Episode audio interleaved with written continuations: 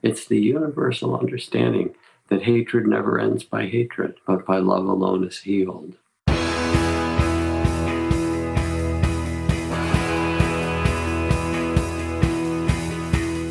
Welcome to The One You Feed. Throughout time, great thinkers have recognized the importance of the thoughts we have. Quotes like garbage in, garbage out, or you are what you think ring true. And yet, for many of us, our thoughts don't strengthen or empower us. We tend toward negativity, self pity, jealousy, or fear. We see what we don't have instead of what we do. We think things that hold us back and dampen our spirit. But it's not just about thinking, our actions matter. It takes conscious, consistent, and creative effort to make a life worth living. This podcast is about how other people keep themselves moving in the right direction, how they feed their good wolf.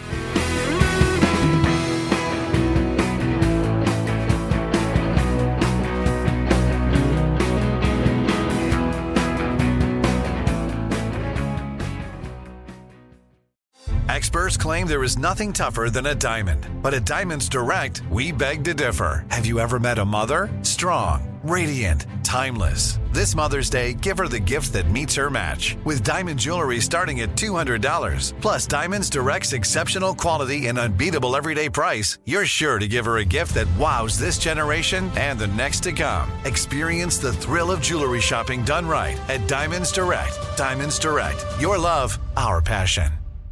Life's better with American Family Insurance because our home policies help protect your dreams and come with peace of mind. Save up to 25% by bundling home, auto, and life. American Family Insurance. Get a quote, find an agent at amfam.com. Products not available in every state. Discounts may not apply to all coverages on an auto or home policy. Discounts do not apply to life insurance policies. Visit amfam.com to learn how discounts may apply to you. American Family Mutual Insurance Company SI and its operating companies American Family Life Insurance Company 6000 American Parkway, Madison, Wisconsin. Thanks for joining us. Our guest on this episode is Jack Kornfield, who is one of the key teachers to introduce Buddhist mindfulness practice to the West. Over the years, Jack has taught in centers and universities worldwide. He's led international Buddhist teacher meetings and worked with many of the great teachers of our time. He holds a PhD in clinical psychology, and his books have been translated into 20 languages and sold more than a million copies. And amongst all that, he is also a father, a husband, and an activist. Hi, Jack. Welcome to the show. Thank you, Eric.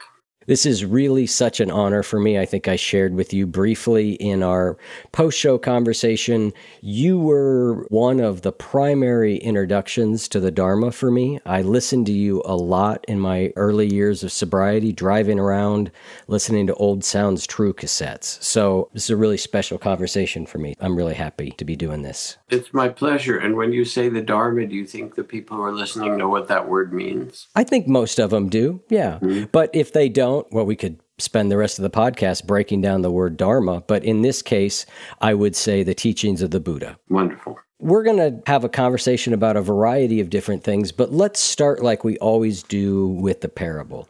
In the parable, there is a grandfather who's talking with his grandson. He says, In life, there are two wolves inside of us that are always at battle. One is a good wolf, which represents things like kindness and bravery and love and the other is a bad wolf, which represents things like greed and hatred and fear.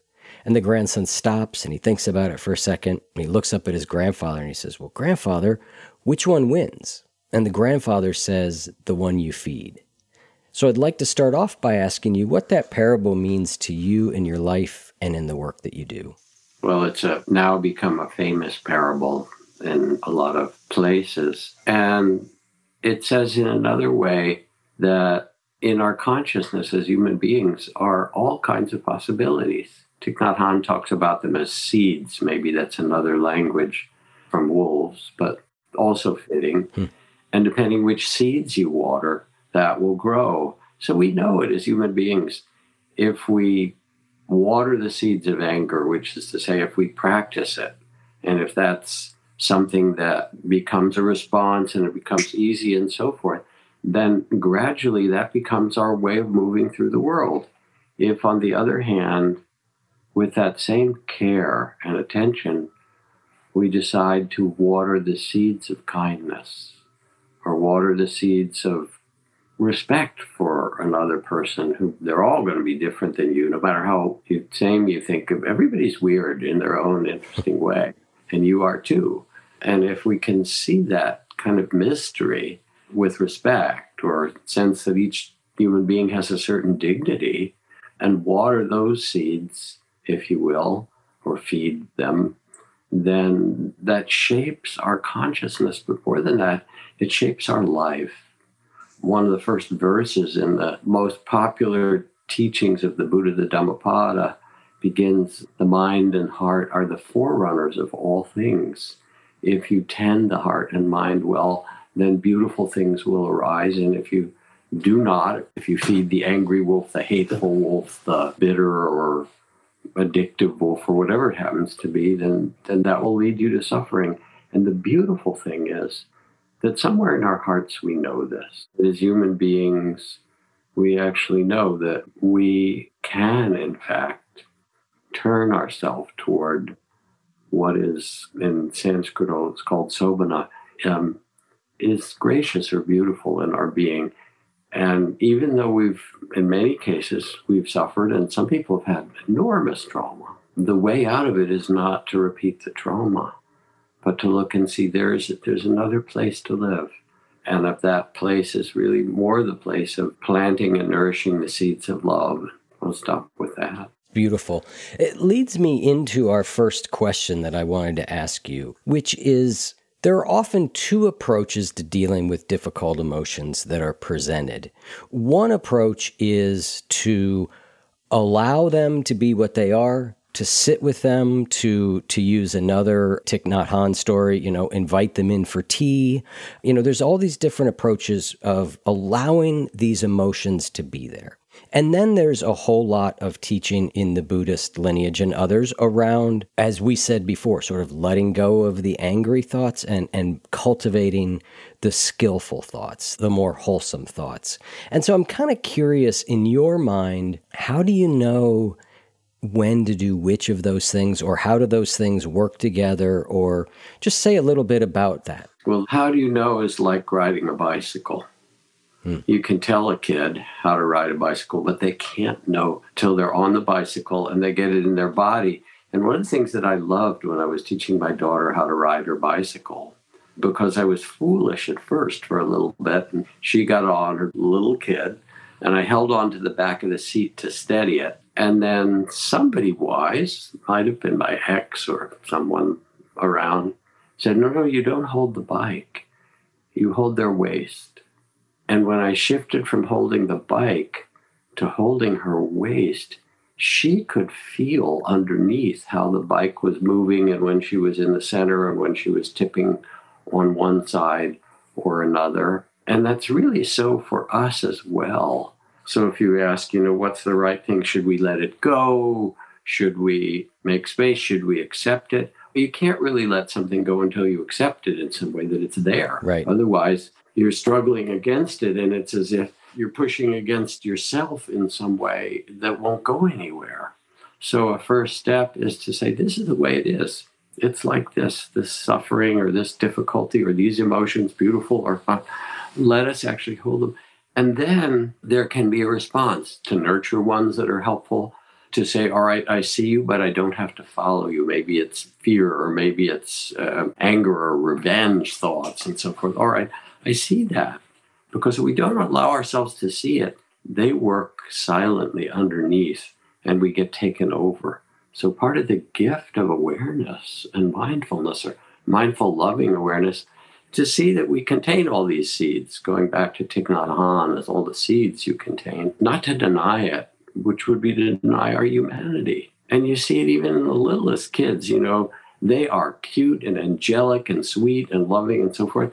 And they also can be rageful and bitter. I mean, even, you know, a one year old throws a tantrum and, you know, yanks the other kid's hair and whatever. And that's all in us. All those possibilities are there. So you have to acknowledge that.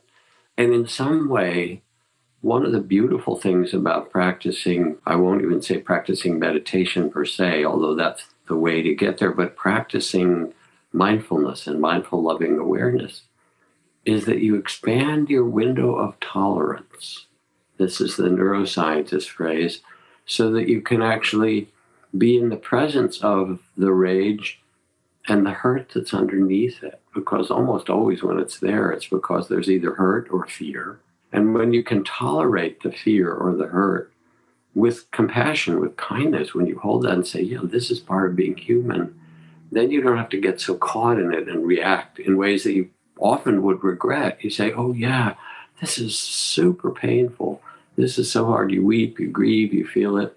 And then how do I respond in a way after accepting that this hurts so much or this is so scary? How do I respond in a way that actually plants seeds for well being for me and others in the future? I love that idea of it being like riding a bike, that it really is a feel thing. One of the things I've noticed as I've gone on in, in my practice and in my life, and lots of people I've worked with, is that different things work for different people and different things work for us at different times. It's like something that, like, well, that worked for me two years ago, but now, you know, I need a slightly different approach or I need to feel into it. I like that, you know, it really is a feel thing. It's really noticing our own experience. What happens for us instead of what do we think is the right thing to do. Guidance is helpful, but we have to trust our own experience.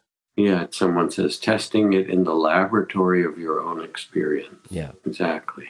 And it's different at different times. Yeah. I, I forget who said it, might have been Oscar Wilde said, consistency is the hobgoblin of small mind. you know, that it's always supposed to be this way. But in fact, we are living organisms like the trees around us that we interbreathe with. And, you know, in seasons they unfurl their leaves, and in other seasons, as it's cold, they drop, they move their sap. They're a responsive mechanism of, or a, a life form in the field where they stand in that place. And we are too. And so the beautiful thing of mindful attention, mindful loving awareness is that we can find the rhythm that's right at this moment and how we nourish ourselves. And intuitively, we know it. It can be lost from our childhood. We can be traumatized in all kinds of ways. But with attention, we can reclaim it. We can learn what's good for our heart, good for our body and mind. In your recent book, No Time Like the Present, you said, whatever the situation, widen the space. Remember vastness, allow ease and perspective. And I'd like to ask you for some strategies for doing that. But first, I'm going to share one of mine, which is there is something for me about listening to you and the way that you speak that helps me remember vastness and widen the space. So that's one tool, hearing people who speak to us. What are some other ways of doing that, of remembering vastness, of widening this space? Because the more knotted up we are, the harder this seems to be. So there are literal ones like get out of the house, go outside, walk in the woods, climb a hill, climb a mountain, get some sense of a bigger perspective that you can look out over the landscape and widen the sense of time so that there you are in the middle of, oh, he said and she did, and I might get fired or, you know, they're going to do this or I might lose that or so forth. Then reflect on the end of your life. How much will this really have mattered? Because at the end of the life, the things that matter did I love well? You know, did I give myself to life? There will be ups and downs and praise and blame and joy and sorrow. We all have this. And gain and loss, nobody is exempt from this. So getting a temporal perspective and saying, let me look back at this. Okay, this is the season. It's a tough one. Maybe I'll write a novel based on how tough it was, you know, or tell the story to someone. But you get a temporal perspective, you get vast time. And then you also can reflect that whatever you're going through is not the end of the story, that it's actually a story in process and it will change. In fact, the great Zen master Suzuki Roshi, who wrote Zen Mind, Beginner's Mind, founded San Francisco Zen Center, his phrase for the teachings was so simple. He said, Not always so. And we get stuck in thinking that fear, the hurt, the anger, the difficulty, because that's what you're talking about. Yeah. That they're always going to be there, and they're not. In fact, you're not going to always be there. First of all, in the same way you are today, you'll be a different person in a decade or two or three. You will if you live that long, and even beyond. You know, this like they're not going to be there in that way. They're not the end of the story. And another way of widening the perspective is to become the field of compassion, to feel that we as human beings, born into this human incarnation, we are bound to have unbearable beauty and an ocean of tears. And if your eyes and your heart are open in this world in which we move through, both are true. And it doesn't matter whether you're a, zillionaire or, you know, someone who has lost everything. It's just the truth of the way things are. And when you see that, you can start to feel a kind of deep compassion for the journey of life. Everybody struggles at some times. Everybody has longing and love and hope and fear. This makes us up. And to step back and become the compassionate one, which is one of the names for the Buddha or for your own Buddha nature, if you will, not to make anybody into a Buddhist, but to say that you are actually a Buddha in training. To have that tenderness of heart that says, we're in this, and human life is unbearably beauty, and the ocean of tears. It has all of this. And we can hold it with a huge heart. And there are practices to do it. This is the nice thing. I was invited to be part of the first White House Buddhist leadership gathering under a former president. You might imagine it wasn't the most recent one prior, but it was under Barack Obama. And there was 120 different Buddhist teachers from both immigrant communities and uh, convert communities and people, you know, all over.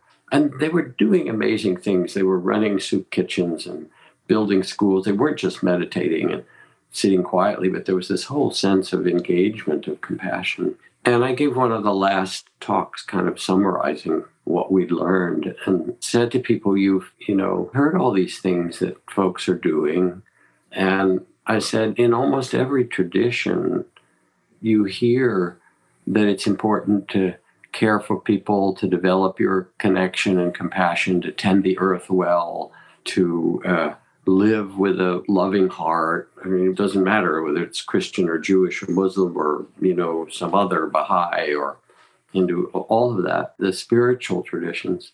I said, the beautiful thing that we have as a heritage in the Buddhist world is that we have practices to do it. I read a passage that says, ancient passage, thousands of years old, that in a wise society, one cares for the vulnerable and the elderly, and one meets and listens to one another with respect and so forth. I said, These are beautiful ideas. You can read them in the Bible, you can read them in Lao Tzu. But the beautiful thing is that there are practices to learn to do it.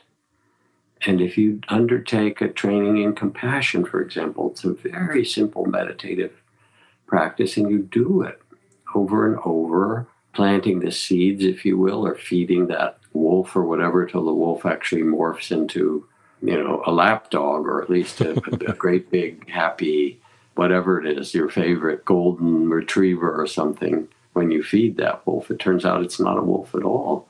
It's actually this loving being. But that there are practices and they're not that complicated.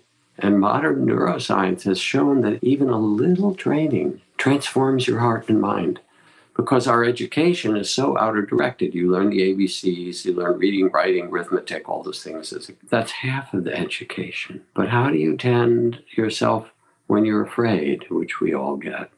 How do you tend yourself when someone hurts you and you get angry? How do you practice forgiveness? How do you find compassion for the people around who are suffering so you don't close yourself off and they aren't closed to you? And again, the beautiful thing is that there are simple practices that we can do that now neuroscience shows transform your heart and mind, and you can live in a different way. And I said, so at the White House gathering, I said, it's not just that these are beautiful aspirations from Plato or Lao Tzu or the great sages but here's how we can do them. Yeah, it's one of the things I've always loved about Buddhism is that sense of there is practice. There's something to do besides read in and believe in. It's what I loved about AA early on for me too. There was a series of steps. There was, yes. was something I could do. You know, part of me has a doing nature. I've learned to tone that down as part of my spiritual path. That does lead me into one of the things I wanted to ask you, which is the spiritual landscape is vastly different today than it was as you were coming up. And it's vastly different even for me, you know, in 1988 when I started, I was like, I want to learn to meditate. And I found a transcendental meditation course in Columbus, Ohio. It was the only thing. There are so many options, so many choices, so many different practices. How does someone go about even starting to sort out like where do I want to start? What makes sense for me? Do I want to do insight? Do I want to do breath meditation, compassion meditation? Do I want to be in the Zen tradition? Like there are so many options. What's some guiding ideas that people might use as a way to orient themselves in this paradox of choice? Well, the paradox of choice is also one of the kind of American sufferings that we have. Right. You go in yes. the market and there's 87 kinds of beer, light beer and, you know, European beer and Japanese beer and, you know, come on already. How many kinds of beer? What do you do? and now this the spiritual supermarket is the same. Yeah. My recommendations are, are relatively simple because actually we have an innate wisdom in us. Some of you are body people who are listening, and you know that to meditate also it would help to engage your body. And so yoga and meditation together is a good way to start because it kind of grounds you in your body. You know, some of you are drawn in an artistic nature to poetry and so forth. And there are, you know, there are kind of poetic ways of entering, reading poetry, and then beginning to sense, oh, there's a kind of creativity underneath. So partly it's to take stock of your own nature. Mm-hmm. I tell people to try them and to start with the name brands, that there's a reason why so many people are doing some of the larger communities of practice and try a mindfulness practice. There are a lot of different versions mindfulness of body or mindfulness of feeling, but find something that's good. Um, I have a thing online that's free called Mindfulness Daily together with Tara Brach. It's free, it's 40 days, it's 15 minutes a day, seven minutes of meditation, seven minutes of instruction. How do you deal with body pain? How do you deal with emotions, regret, or longing? How do you deal with repeated thoughts that come in, in healthy ways? Try a few. And we're Americans, we know how to shop, right? but go to a place that sells good stuff and you can feel it that has some integrity. And then listen to what resonates in your heart because in the end that's where it matters. Does this feel like it's lead there's a phrase onward leading. Is it leading me to greater well-being or understanding or tenderness with myself and the world that i'm in and that i people around that i care about? And some of it is what one great tibetan lama called the pretense of accident that you think you're looking, but there's some other way in which the universe also is waiting for you. Something kind of mysterious, and I can't even explain that, but we're embedded in a universe that is really orderly. It's not like it's totally chaotic or it wouldn't exist. And there's something about how, when the heart is ready to open and understand, um, also the teachings appear in their way. And you trust yourself. And then if it feels off, can it, drop it, and listen and go try something else.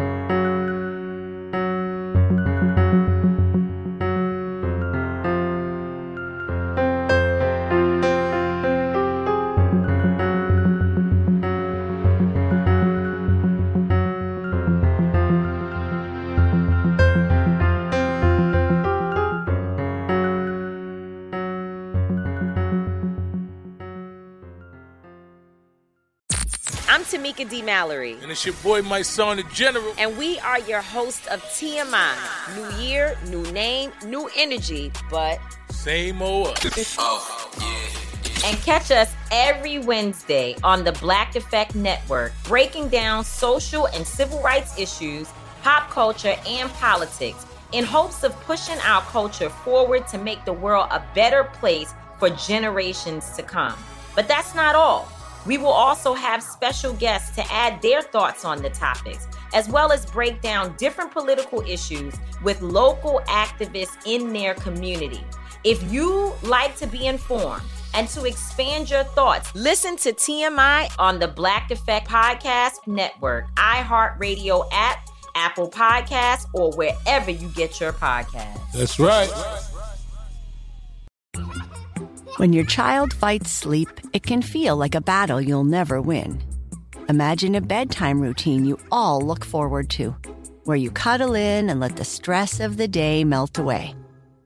Welcome to Sleep Tight Stories, a calming weekly podcast that brings bedtime stories, cuddles, and comfort to families worldwide.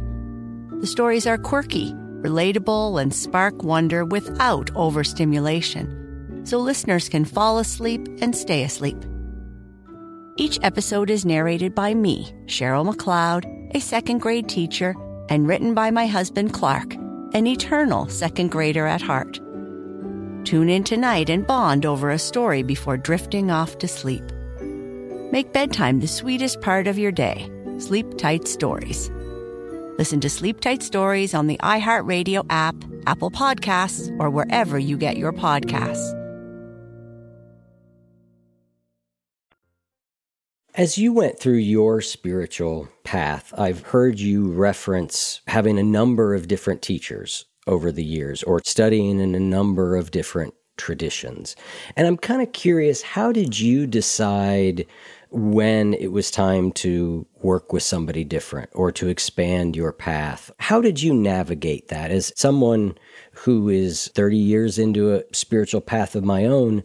These are questions that come up for me. You know, do I stay in this tradition that I've been in for several years or do I follow a curiosity or a leaning of the heart in this direction or that direction? I'm kind of curious how you did that as you navigated your path. Well, there's a kind of interesting arc I mean, sometimes you just find a particular teaching or teacher or tradition that just speaks to you, you know, and it might be a rabbi who does the mystical teachings or a Buddhist Zen teacher or, or whatever it is, and you just feel touched by it. And so you try that, you do it, and you get engaged and see what happens. Now, on the other hand, a lot of times people say, Well, I don't know, and I'm not drawn to something. So then try a few things we know how to shop. We're Americans, right? That's kind of our middle name. And you try if you and sense what feels like it fits for your own body and mind, what sense that it has integrity and honesty, that it has love, that it's not like secret in some way, that then under the secrecy, all kinds of things can be hidden. And after you've done that for a bit, then pick one and do it long enough to see the fruit of it to feel as I did in meditation, or maybe you did in your 12 step work that you talk about when you go to your 12 step meeting.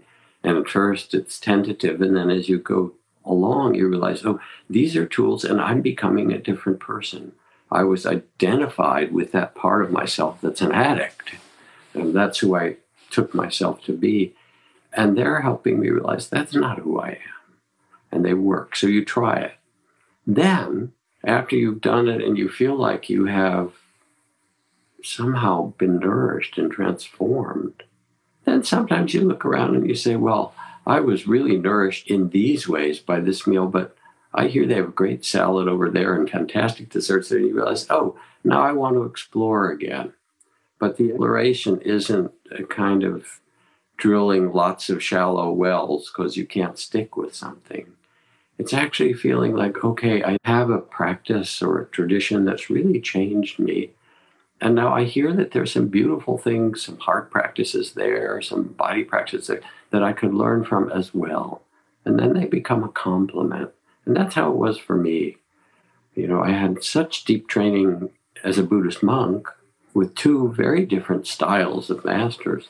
And then after a time, when I came back and I was living and did my graduate work and was teaching, did graduate work in psychology began to pass along all the things I'd learned as a Buddhist monk, I would hear of some amazing teacher or some beautiful teaching, say, Oh, I'd like to go listen to that and glean and learn great things and be inspired. Because we do, we feed each other, we resonate with one another, we get inspired by others.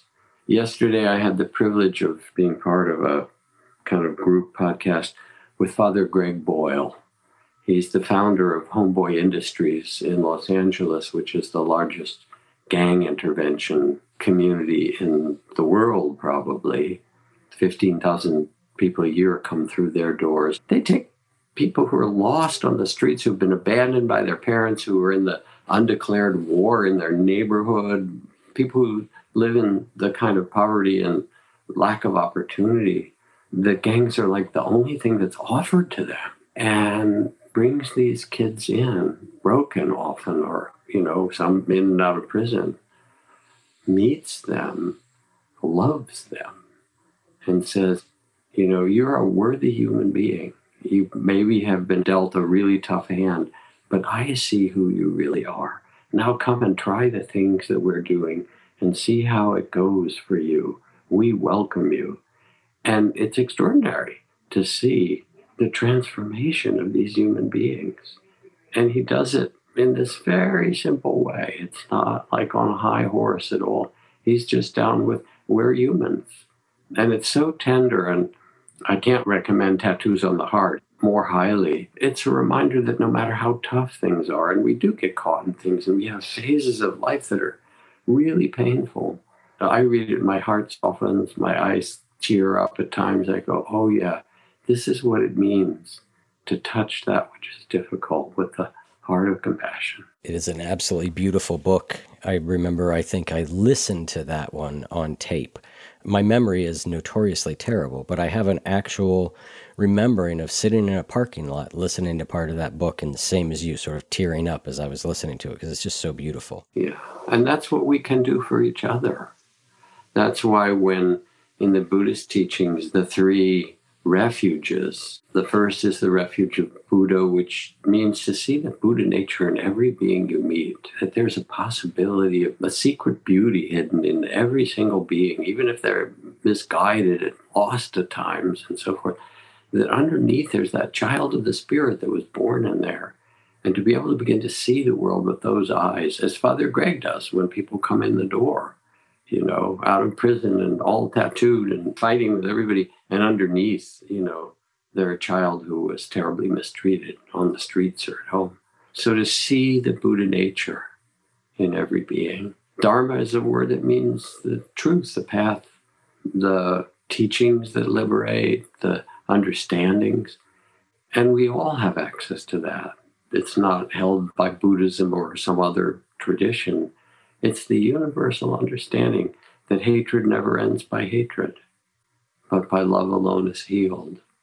The universal understanding that everything changes, and if you hang on too tight, you get rope burn. You know, that actually you have to be able to grow each day and each year in new ways. There are these profound teachings that our heart hears and goes, Yeah, this is true.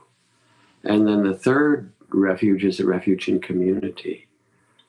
That we can't do it alone. No one ever does it alone. The whole fiction of the lone cowboy and the American independence and so forth. It's nonsense. That cowboy on their horse, somebody bred those horses for generations.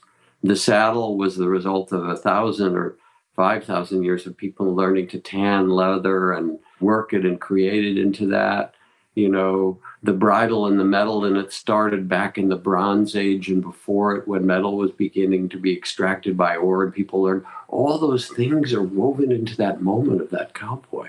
And our lives are like that. We're woven interdependently into the fabric of things. And when we open to this, especially in a spiritual life, learning how to transform our heart, we realize we need each other. We belong to each other and that we actually need when we're down someone else. You know it in AA. That's what AA is about, actually, or whatever 12 step program you've been in. That we need others to remind us when we forget. And we can remind others. We become that beacon. And it's in this way that we become woven back into the world that our heart's been cut off from. Archbishop Tutu says in Africa, when you ask someone how they are, they usually answer in the plural. We are well or we are not well. Because even if they're well physically, maybe their grandmother is ill. And because who they are is not just this isolated human being, but woven into the community, the only possible response is we are well or we are not well. We are in this together. I wanted to talk about a chapter in your book, No Time Like the Present, that is all about trust.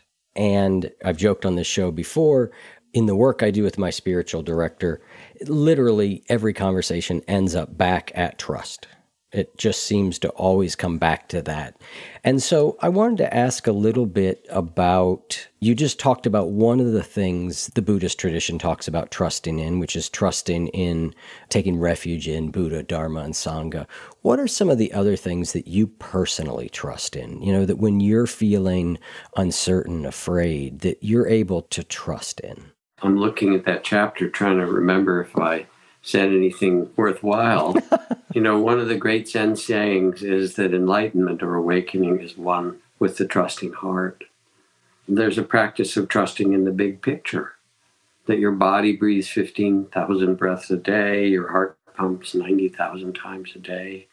You're in this ever pulsing field of life that interbreathes with the trees and the bushes and the turning of the seasons around you and that you're part of something so much bigger. And our little minds get, okay, this is who I am, as if we're completely separate. You can relax and sit and open and feel that it's not that you are breathing, you are being breathed. And that there's something so much bigger caring for you, which is this universe that's birthed you. So that's a way to open to trust. You begin as you get quiet to also trust your inner knowing because ordinarily we've been taught to look outside for the answers to things. And now our culture used to be television, now it's online, feeds us all this stuff. Talk about the wolves. It feeds us gorgeous things and it feeds us garbage. It feeds us that, that which is skillful and healthy and that which is really unhealthy. And when you quiet yourself, you know. And even in the confusing times when you don't quite know, you know that you don't know and that you have to wait and be patient and listen that knowing isn't given to you yet. But in all of that, if you listen to your body, it will tell you really what it needs to be well and healthy. If you listen to your heart and your instincts, most often they'll say, this is the way to go to live with some well being and beauty and dignity in yourself, which is your birthright, your self confidence. It's not just intuition, but it's a kind of inner knowing. And when you begin to live with trust, which you could say is the opposite of fear in a certain way, in the psyche or in the heart, it's not that fear doesn't arise. You need to say, Oh, fear, I know you. You know, Thich Nhat Hanh would say, invited in for tea a little bit. Yeah, it tells its stories and it has its reasons trying to protect you. Thank you for trying to protect me. I'm okay right now. I'll find my way.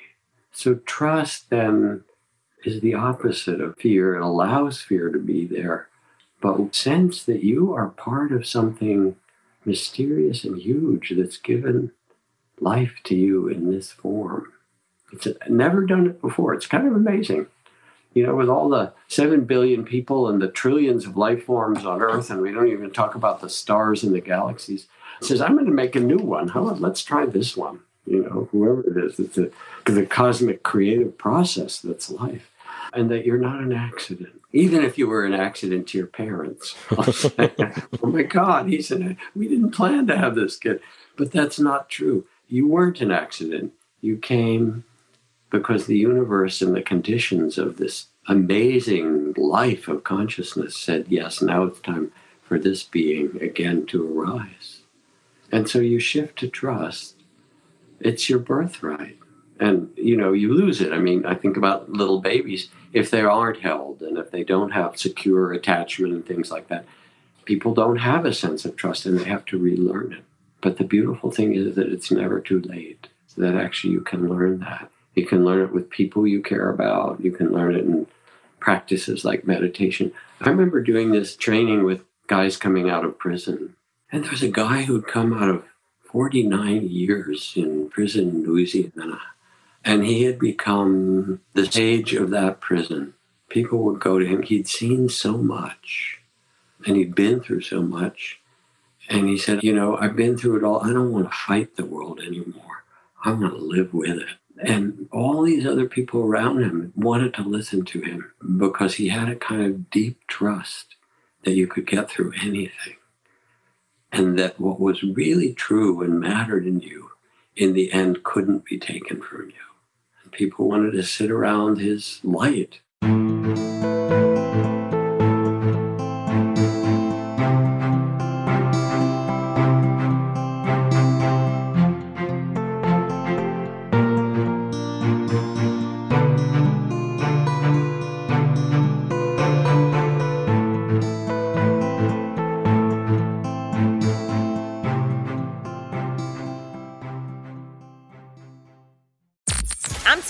Mallory. And it's your boy, my son, the general. And we are your hosts of TMI. New year, new name, new energy, but Same old. us. Oh, and catch us every Wednesday on the Black Effect Network, breaking down social and civil rights issues, pop culture, and politics in hopes of pushing our culture forward to make the world a better place for generations to come. But that's not all. We will also have special guests to add their thoughts on the topics, as well as break down different political issues with local activists in their community. If you like to be informed and to expand your thoughts, listen to TMI on the Black Effect Podcast Network, iHeartRadio app, Apple Podcasts, or wherever you get your podcasts. That's right. You know, it seems that the place that trust breaks down for a lot of people, and where it breaks down for me, is when I'm very attached to particular outcomes. I think I need this to be happy. This needs to go this way. This needs to go that way. And then, of course, what I do is I go, well, I don't trust in anything to make that particular outcome happen.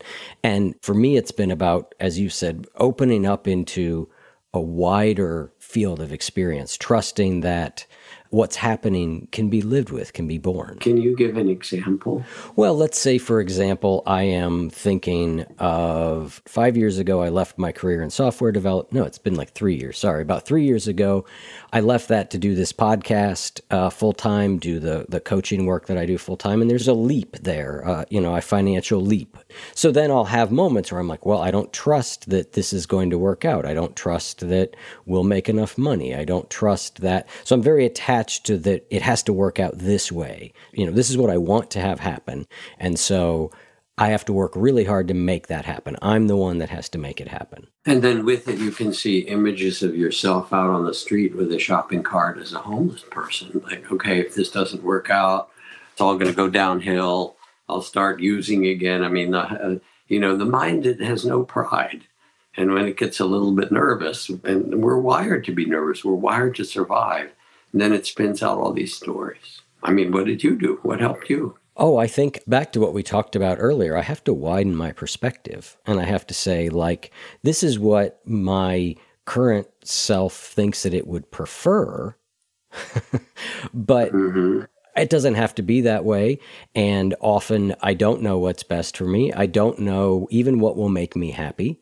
And that letting things be is always the path that leads me to more freedom. And so I, I sort of just open back up to vastness, that idea of letting things be the way they are. Beautiful. So you, in many ways, you answered the question for yourself in a way that really worked. Yeah, I mean, we all get afraid. We're wired that way. We don't have to let that run our heart. We don't have to let that run our life. It's an alarm sometimes. You know, pay attention. This is important, or I care, or, and so forth. And I think the first thing is just to acknowledge it and do it kindly and say, yeah, a lot of times we can feel insecure, young when that fear comes. Yeah, I understand. They're there. It's okay. These are understandable. And remember, there's a much bigger picture. We have other ways. We're, we're going to make it. And not only that, you know, fear is sometimes, I describe it as the membrane between who we think we are and something new that wants to happen. And so it's like a, one of those little lights on the dashboard of the car, you know, that something, when fear comes, it's like about to grow. You're about to stretch and grow. And to grow requires that you take a little bit of a risk. And you say, okay, there's fear. That's fine. Thank you, fear, for telling me your story.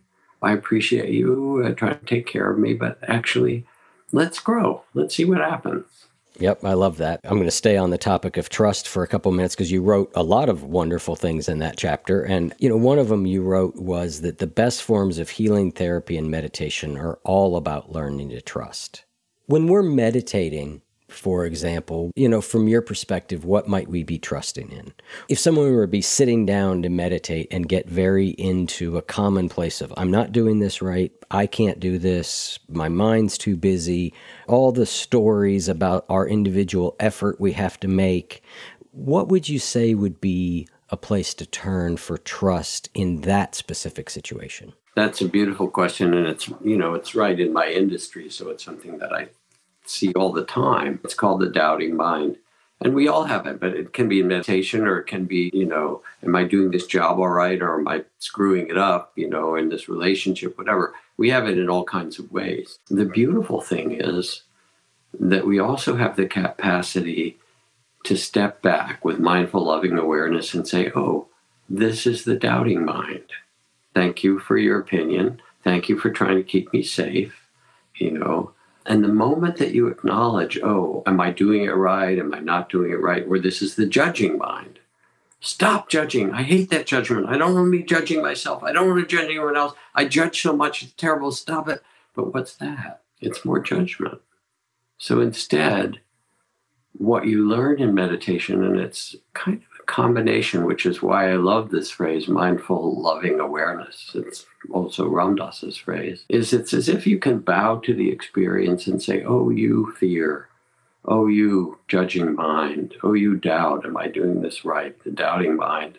Thank you for trying to keep me safe. I'm okay now. And then you can go feel yourself seated on the earth and breathing and watch with loving awareness the moods that come and the thoughts that arise. So these things don't mean you're doing it wrong or that there's something wrong with you. They're part of a kind of programming, if you will, of self judgment. We won't talk about who programmed that in there, but you know, them and the society, whatever. But they arise and you say, Yeah, thank you for your opinion. I'm actually fine. Or I'm resting in awareness and I can observe this with a kind heart, and you don't have to believe it. And one of the beautiful gifts of meditation and mindful meditation, compassion practice, is that you learn how to rest. You become more the loving witness of experience without reacting, not taking it so personally. You're good, you're bad, all those different things. Say, hey, those are thoughts. Thank you.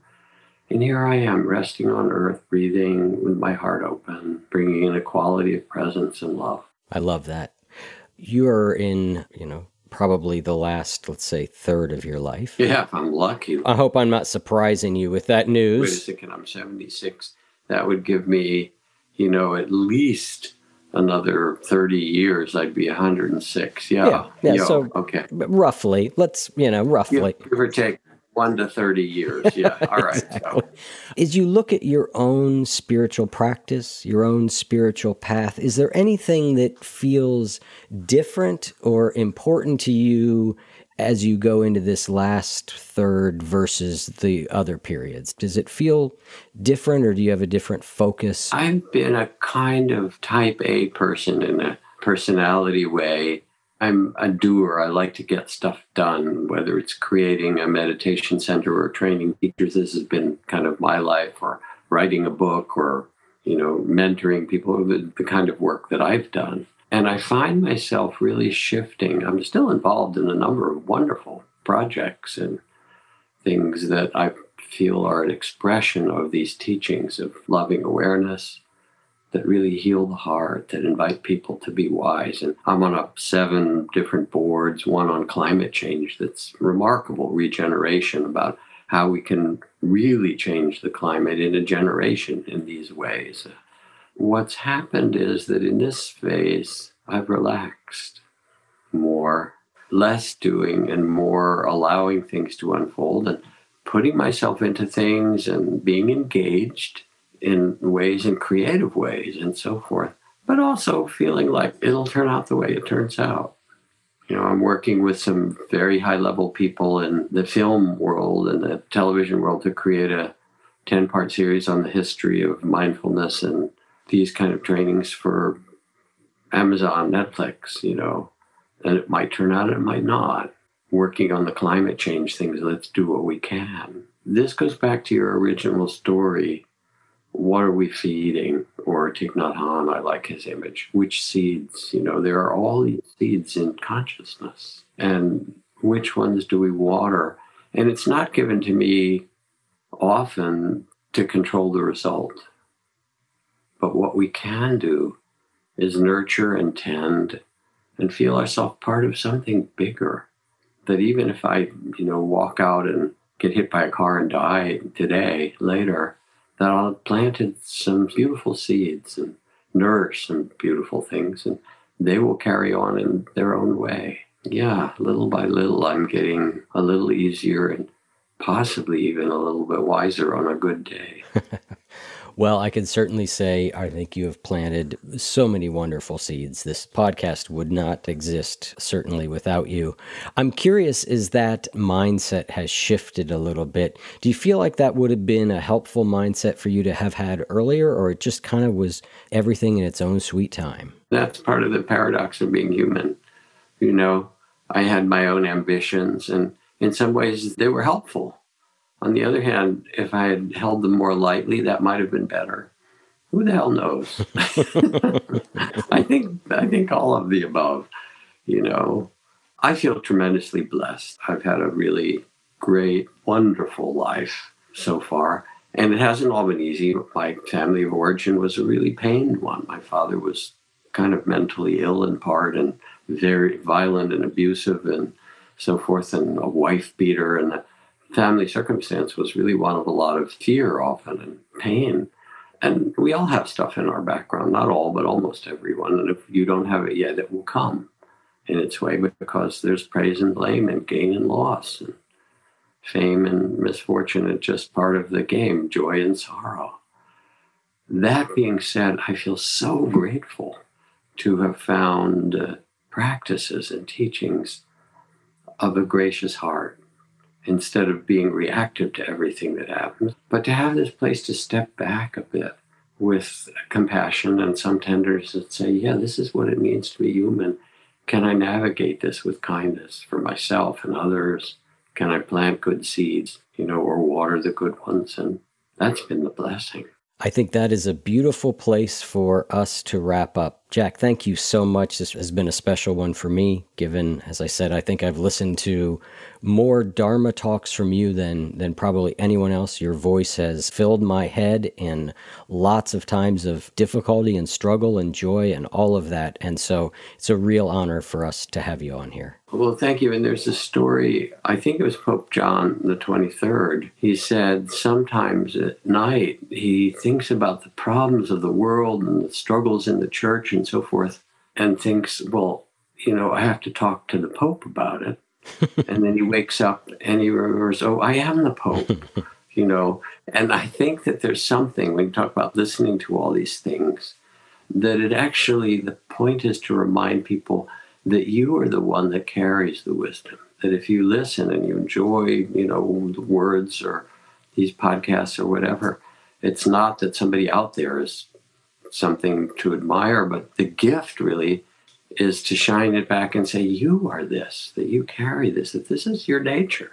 You have the seeds of awakening in you, and you have an inviolable child of the spirit that was born, even if it's buried from your trauma there is in you something so beautiful that can't be taken. Thank you. Thank you.